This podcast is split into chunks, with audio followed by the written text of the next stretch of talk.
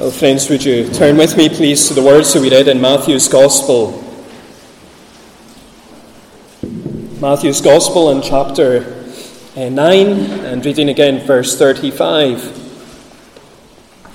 We read, And Jesus went throughout all the cities and villages, teaching in their synagogues and proclaiming the gospel of the kingdom, and healing every disease and every affliction.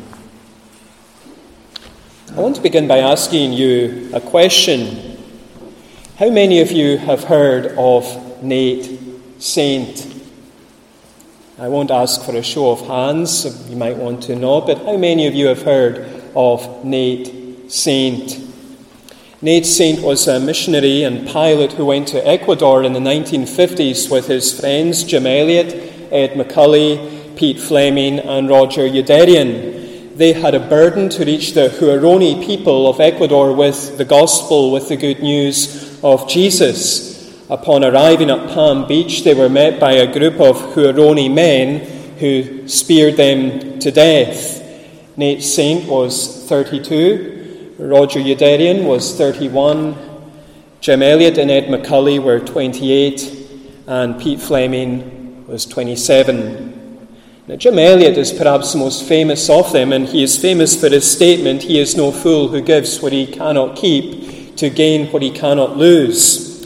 But listen to these equally impressive words from Nate Saint. He writes, People who do not know the Lord ask why in the world we waste our lives as missionaries. They forget that they too are expending their lives, and when the bubble is burst, they will have nothing of eternal significance to show for the years that they have wasted. Well, today we're continuing our studies in Matthew chapters 8 to 10, and really from the end of Matthew 9 all the way through Matthew chapter 10, we see Jesus encouraging his followers when it comes to mission, when it comes to evangelism, when it comes to sharing and spreading the gospel. And we're going to be looking at these verses under two headings today the compassion and then the command. The compassion and the command. First, we have the compassion. Look at verses 35 and 36. Here, Matthew focuses on the compassion that Jesus felt. Now, before going any further, let's consider the context. Uh, Jesus has been teaching and healing around his hometown of Capernaum, but ever since verse 27, he has been trying to get away. He has been wanting to press on with his kingdom mission. However, there has been constant interruptions as he's attempted to do so. In verses 27 to 31, he's interrupted by two blind men whom he heals. Then in verses 32 to 34, he's interrupted by some people who bring a mute man whom he also heals. And now in verse 35, Matthew draws our attention to Jesus' comprehensive mission. He begins by telling us where Jesus went. Look at the beginning of verse 35 he writes that Jesus went throughout all the cities and villages. In Matthew chapter 4, uh, Matthew notes that Jesus went throughout all the region of Galilee, and here in Matthew 9, he notes that Jesus went throughout all the cities and villages. He doesn't hide away from people. And neither does he sit at home waiting for people to come to him. Jesus goes into the cities, he goes into the villages, he goes to where the people are, he seeks to reach as many people as he possibly can. And Matthew tells us what Jesus did in those cities and villages. Look again at verse 35. He taught in their synagogues. The synagogues were the places where the scriptures were expounded and explained, Jesus goes through the synagogues expounding and explaining the scriptures with an authority that was unparalleled, an authority that was unmatched, an authority that was unique. He also proclaimed the gospel of the kingdom. He went about proclaiming, heralding a message of good news, a gospel, and the message that he proclaimed was the kingdom the saving reign of God that he had come to bring. And he healed every disease and every affliction. There was no illness that was beyond Jesus. The blind were receiving their sight, the lame were walking, the lepers were being cleansed, the deaf were hearing, the dead were being raised, And all of these healings were pointers and proofs that Jesus had come to bring the kingdom, that Jesus had come to undo the work of Satan, that Jesus had come to undo the fall that had erupted back in Genesis chapter 3. Then in verse 36, Matthew moves away from focusing on Jesus' comprehensive mission to focusing on Jesus as the compassionate Messiah. He starts at the beginning of verse 36 by telling us what Jesus felt. He sees the crowds who are coming to him from all the towns and villages. And as he sees the crowds, he has compassion on them. That word compassion is a very strong word. It, it means an emotion that comes from the guts, an emotion that can come even from the bowels. It comes from the very deepest, innermost places. Here's Jesus, this physically fit man, this fully grown man, this emotionally stable man, and yet when he sees the crowds who are coming to him, he bursts into tears. He's moved. And Matthew tells us why Jesus felt that way. Look again at verse 36. He sees that the crowds are harassed and helpless. They're harassed, they're troubled, they're wearied, they're burdened, they're helpless, they're, they're unable to do anything about the situation in which they find themselves. And Jesus sees that the crowds are harassed and helpless like sheep without a shepherd. In the Old Testament, we find prophets and priests and kings being anointed and appointed by God to lead his people, to lead his flock, to shepherd them. But as Jesus looks at the crowds, he sees people who are lacking a shepherd. The prophet John is confined to prison. The priesthood has become compromised. It's made up of men who are only in it for themselves, only seeing what they can gain from it, only seeing what they can profit from it. Meanwhile, the king over the region, Herod, is a corrupt puppet of the Roman Empire. The people are in need of a shepherd. They're in need of an anointed and appointed leader. They're in need of a Messiah. And Jesus' compassionate heart goes out to them. Now, friends, as we consider these verses, we're being given a glimpse of the compassion of Jesus. That is the key point that Matthew is making at this stage. As we have studied Matthew chapters 8 to 9 over the last uh, few weeks, the last few months, we have been con- uh, confronted with the power of Jesus again and again and again. We have seen his power over disease, his power over demons, his power over disorder, even his power over death. But here Matthew draws the attention away from the power of Jesus to the pity of Jesus, the, the compassion of Jesus. And that, friends, is so important for us to hear this morning.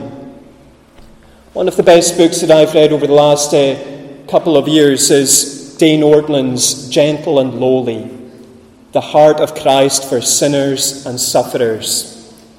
And in it he writes The Son of God clothed himself with humanity and will never unclothe himself.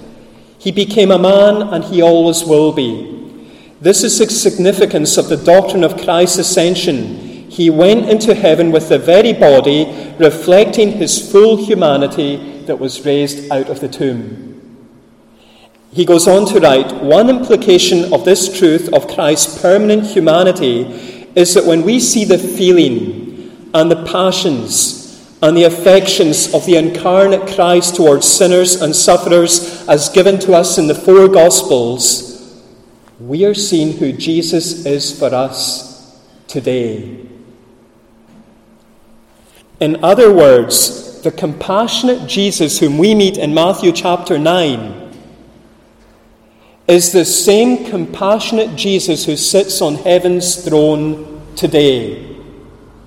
And so, if you're a Christian, here is a word of encouragement for you. Jesus looks at you, friend, with compassion. Jesus cares about you. His great heart goes out to you. You might be suffering, you might be sinning, you might be struggling, you might be bruised, you might be broken, you might even be backslidden. And Jesus looks at you, friend, not with cold indifference, but with incomparable compassion.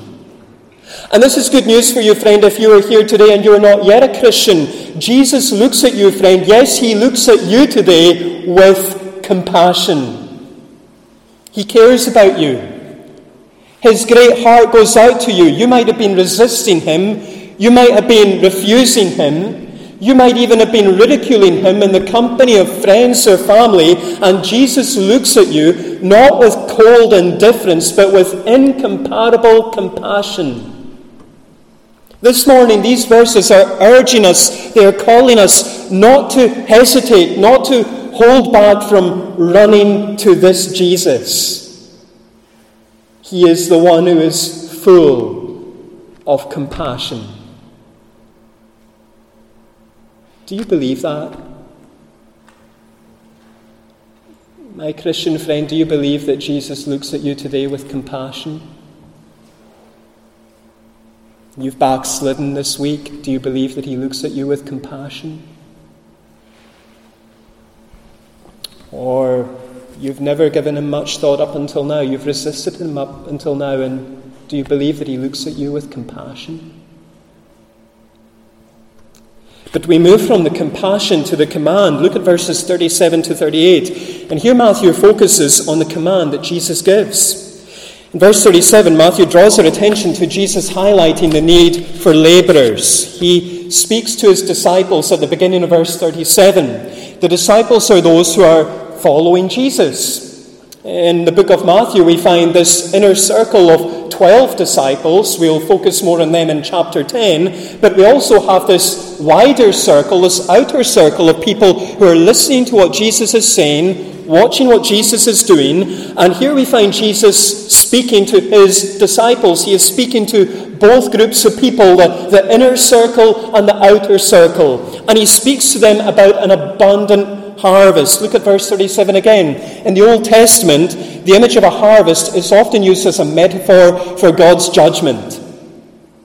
But Jesus turns the metaphor on its head.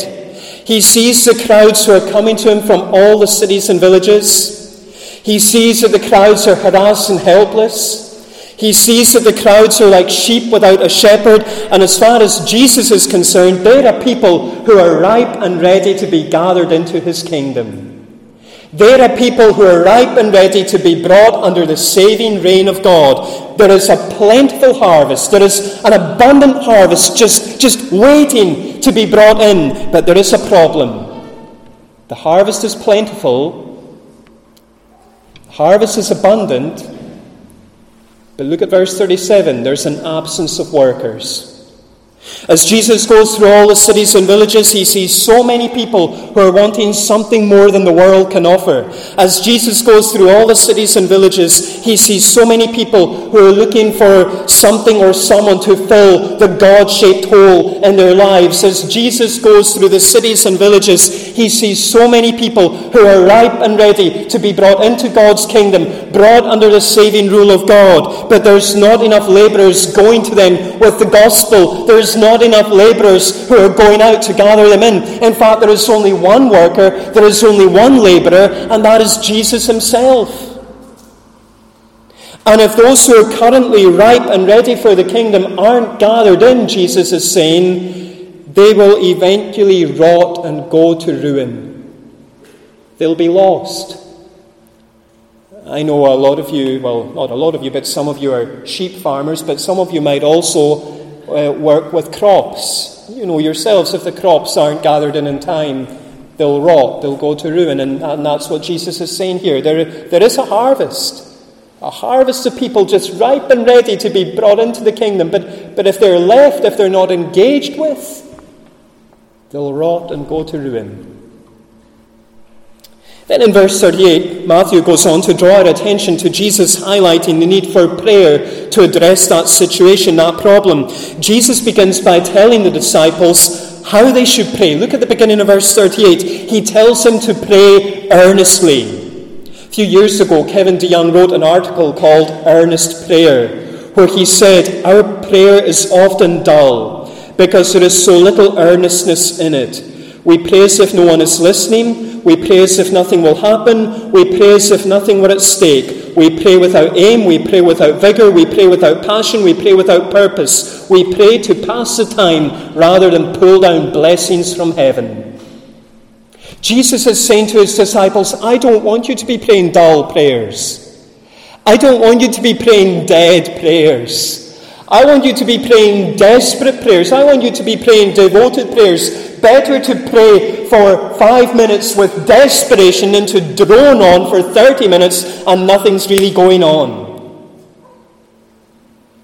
Jesus continues by telling his disciples whom they should pray to. Look again at verse 38. They are to pray earnestly to the Lord of the harvest. The one to whom the disciples are praying is their Father in heaven the God of heaven and earth, the ruler of all creation. And as the God of heaven and earth, as the ruler of all creation, he is the Lord of the harvest. The harvest belongs to him. And Jesus concludes by telling the disciples not only how they should pray, not only who they should pray to, but also what they should pray for. Look at the very end of verse 38. They're to pray earnestly to the Lord of the harvest to send out laborers into his harvest.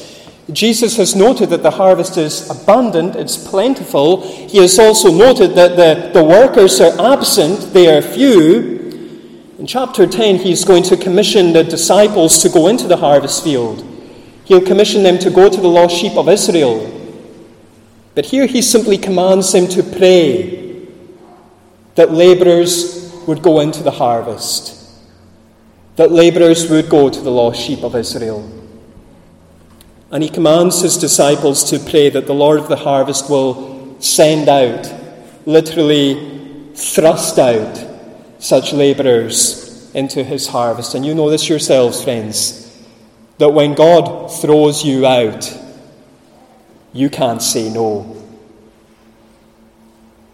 Jesus is saying, Ask the Lord of the harvest to throw out, to send out labourers into the harvest.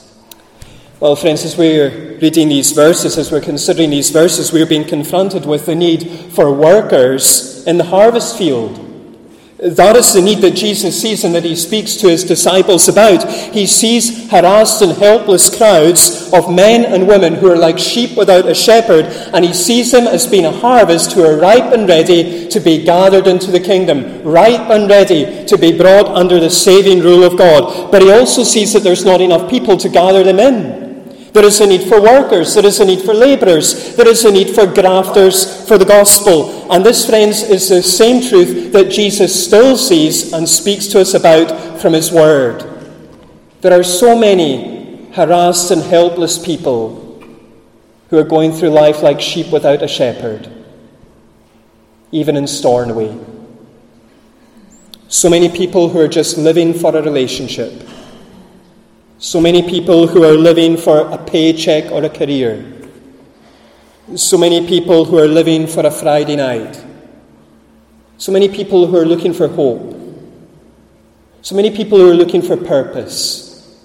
So many people who are ripe and ready to be gathered into the kingdom, ripe and ready to be brought under the saving reign of God. But they haven't heard the gospel. No one's spoken to them about Jesus, at least not for a very long time. No one has told them about the forgiveness, about the freedom, about the full salvation that is found in Jesus. There is a need for workers, there's a need for labourers. There's a need for grafters for the gospel. Can I ask you, friend, are you willing to be one of them? Do you ever get that feeling? I sometimes get it i was uh, told by someone in our congregation this morning that I seem to spend an awful lot of time in the Barvas. And we all know who lives over in the Barvas my good friend Myrtle Campbell. And when I come back from the Barvas I drive through town and I just see all these, these lights from houses. And I think, how many of these people are going near a church? How many of these people have embraced the gospel? Are we willing to go out to them?